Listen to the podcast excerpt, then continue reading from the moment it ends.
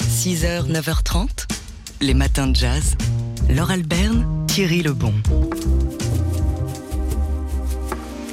Et aujourd'hui, on célèbre le 75e anniversaire du saxophoniste norvégien Jan Garbarek.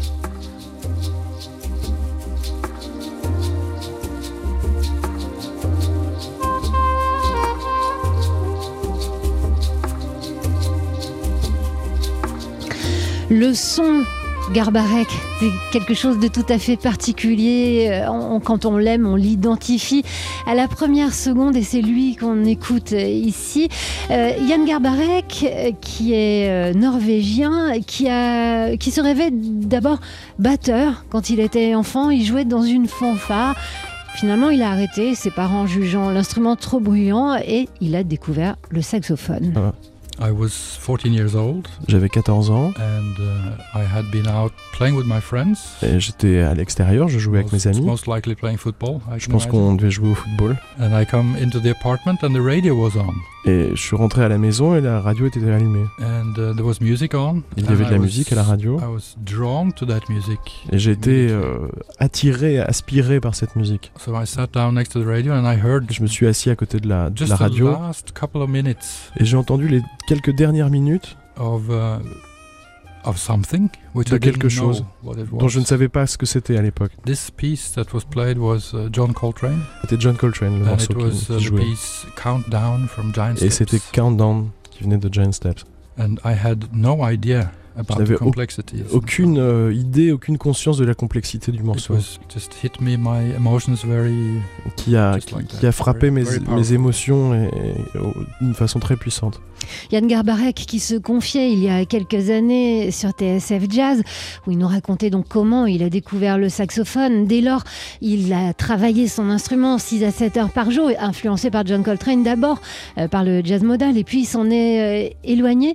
Il a rencontré Manfred Eicher, le créateur du tout jeune label ECM à l'époque où il est entré en 1969. Il a enregistré euh, son premier album là-bas et depuis, eh bien, il est devenu le, peut-être l'artiste phare ou l'un des artistes phares euh, de CM avec Keith Jarrett, sans doute le pianiste qu'il a rencontré en participant euh, à son, au quartet européen de Keith Jarrett.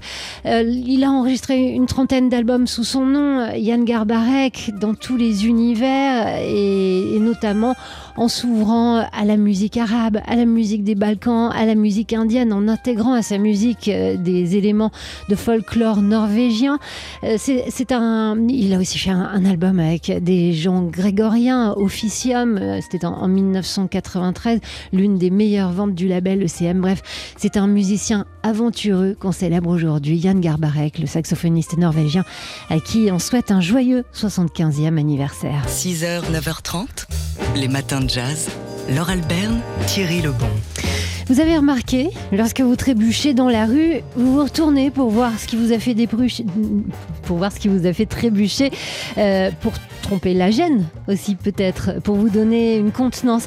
Et si vous, vous ne l'avez pas remarqué, eh bien, euh, l'acteur, le comique belge Jos Houben l'a fait, lui, et il a identifié ce réflexe comme l'un des ressorts du rire. Alors dès lors, démonstration à l'appui, il s'amuse sur scène dans son spectacle L'Art du rire à déclencher le rire et on se rend compte à quel point avec Bonomi toujours, euh, il peut nous montrer que le rire est un outil de manipulation sur scène. Il nous donne une leçon de rire. Alors une leçon en tant que spectateur, mais en tant aussi que celui qui déclenche le rire. C'est une masterclass ou comment déclencher le rire. Il décortique les ressorts du comique. Qu'est-ce qui nous fait rire Euh, euh, Il analyse par cela même, par cet acte même, la nature humaine avec finesse, avec intelligence. Je pense que j'ai jamais vu de ma vie de spectatrice un spectacle aussi drôle. Et la bonne nouvelle, c'est que l'art du rire de Joss Souben s'installe à la Scala tous les dimanches après-midi et ça, ça peut commencer euh, dès ce dimanche, dimanche 6 mars. Alors, je, je vous dis, ça peut commencer parce que ça a commencé, puis ça s'est arrêté, puis ça a repris. Donc là, il y a une session de 4 séances jusqu'au dimanche 3 avril. Des fois que ça s'arrête, eh bien, allez-y vite. 6h, 9h30, les matins de jazz. Laure Alberne, Thierry Lebon. Demain, on célébrera le centenaire de la naissance de Pier Paolo Pasolini.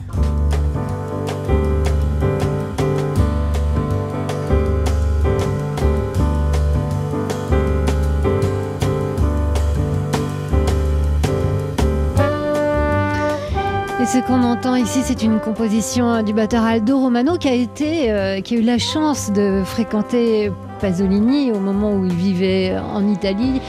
euh, dans, dans la, la première partie de sa vie, de sa carrière. Euh, Pierre Pier Paolo Pasolini, donc né le 5 mars 1922 à Bologne, qui a marqué l'histoire de la littérature et du cinéma, bien sûr, en tant que témoin des changements de la société italienne d'après-guerre. Il en a dressé une critique acerbe, euh, et notamment euh, euh, critiquant son, consumérisme et sa bourgeoisie.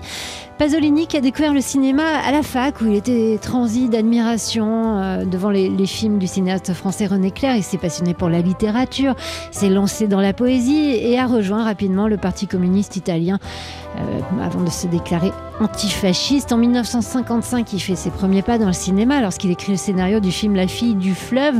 Une polémique éclate alors autour de son manuscrit Les ragazzi qui traite de la prostitution masculine. Il réalise son premier film à Catone en 1961. Dix, ans plus tard, euh, la trilogie euh, composée du Décameron, des contes de Canterbury et des Mille et une nuits. En 1975, il signe le très dérangeant Salaud ou les 120 journées de Sodome et meurt assassiné en novembre la même année dans des circonstances euh, extrêmement violentes.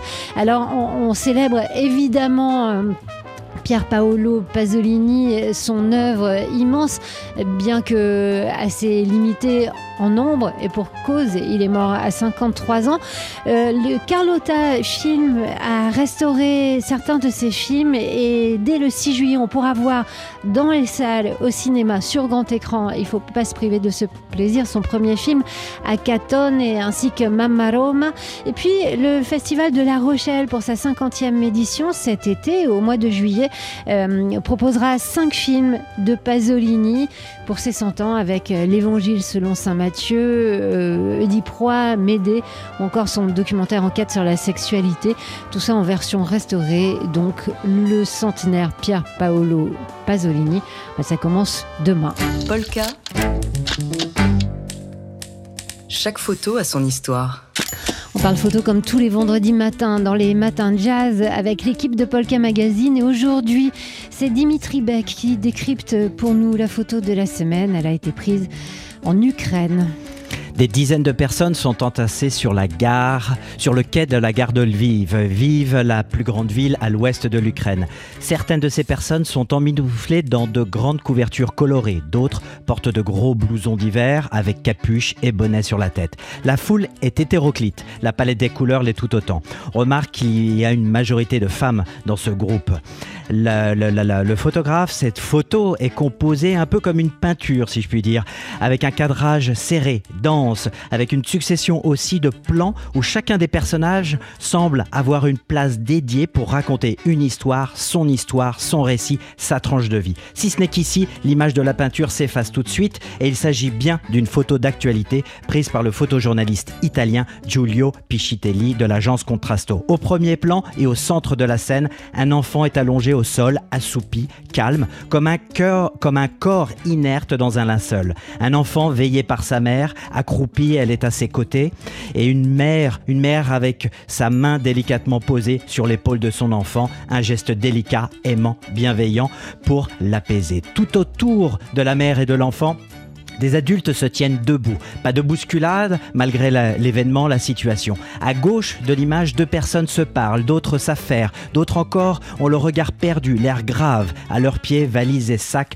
jongent le sol du quai de la gare. On entend même sur cette image les sons qui résonnent, le brouhaha ambiant, des cris, des pleurs, des conversations. Tous ces gens ont quitté de toute urgence leur foyer, ils fuient leur pays et s'apprêtent à devenir des réfugiés. En arrière-plan, enfin, sur toute la longueur de la photo, le wagon aux couleurs du drapeau national ukrainien bleu et jaune devient le symbole de cet exil en cours. Il est le train de l'exode, celui de l'angoisse, de la peur et ces jours-ci la gare de Lviv est devenue l'épicentre de la fuite des Ukrainiens vers la Pologne voisine, située seulement à quelques kilomètres de cela. Et on assiste là à un drame humanitaire annoncé. Et oui, alors, en une semaine de guerre seulement, depuis le 24 février, date à laquelle Poutine a lancé ses attaques sur l'Ukraine, eh bien la guerre a fait déjà plus d'un million de déplacés à l'intérieur du pays et près et plus même de 700 000 civils ont afflué vers les pays voisins selon l'Agence des Nations Unies pour les réfugiés. C'est un exode et un exode le plus rapide de, du, du, du siècle. L'UNHCR et nombreuses ONG font appel à la communauté internationale et font dire qu'il y a un besoin humanitaire incommensurable. Ministres européens euh, se sont mis d'accord pour offrir une protection temporaire dans l'Union européenne à ces réfugiés fuyant la guerre en Ukraine, comme ils disent. Alors le président russe a annoncé qu'il mènerait l'opération de son armée et que ça allait s'aggraver. La situation allait s'aggraver si les Ukrainiens n'acceptaient pas ces conditions. Dans l'allocution, Emmanuel Macron a annoncé le pire est à venir. Alors là, jusqu'où ira Poutine? Dimitri Beck de Polka Magazine qui décryptait pour nous la photo de la semaine. Polka Magazine dont le nouveau numéro est désormais disponible en kiosque. Polka. Chaque photo a son histoire. C'est vendredi, on parle photo avec l'équipe de Polka Magazine et c'est vous, Léonore Maté, qui nous donnez quelques nouvelles aujourd'hui du monde de la photo. Il est sorti hier. Le nouvel album de Reporters sans frontières, sans photo pour la liberté de la presse, est consacré au photojournaliste Patrick Chauvel. Si RSF fait des albums depuis 30 ans, Chauvel, lui, parcourt le monde depuis 50. À 72 ans, ce rapporteur de guerre, comme il s'appelle, a couvert plus de 30 conflits. Israël, Vietnam, Cambodge, Irlande du Nord, Érythrée, Angola, Mozambique, Tchétchénie, Afghanistan et j'en passe. Il vient d'arriver en Ukraine pour Paris Match. Qui c'est Patrick Chauvel? Pour mémoire, cette figure incontournable du photojournalisme avait même fait la une du premier album RSF en 93 où il apparaissait grièvement blessé au Cambodge. L'album RSF, c'est aussi et surtout 30% du revenu annuel de l'organisation, ce qui leur permet d'apporter aux reporters des aides légales et matérielles pour leur sécurité, comme des gibelets par balles, des casques. Alors c'est important, on achète l'album RSF et on les soutient. Et sinon, on va voir des expos aussi. Vous avez quelques conseils à nous donner, Léonore Les vies qu'on mène, une exposition collective à la Cité internationale des arts à Paris. Un diagnostic visuel sur l'évolution de la mobilité des Français. Une carte blanche offerte par l'Institut de recherche des forums Vie Mobile avec, des photographies du, collectif Tendance Floue et un membre de l'agence Magnum Photo. C'est à voir jusqu'au 19 mai. Et c'est le dernier week-end pour profiter de la rétrospective de Jean Dieuzède au couvent des Jacobins à Toulouse. On rejoint la belle ville de Metz dans le Grand Est la, semaine prochaine. On pourra voir Legacy, le dernier projet de Yann Arthus Bertrand. C'est à l'Arsenal à partir de mardi 8 mars. Donc on traverse la France en diagonale pour voir les expos ce week-end. Alors si vous n'avez pas eu le temps de noter tout ça, vous trouverez tout sur le site de Polka Magazine. Et puis le nouveau numéro euh, de Polka est désormais chez votre kiosquier préféré. Polka. Chaque photo a son histoire.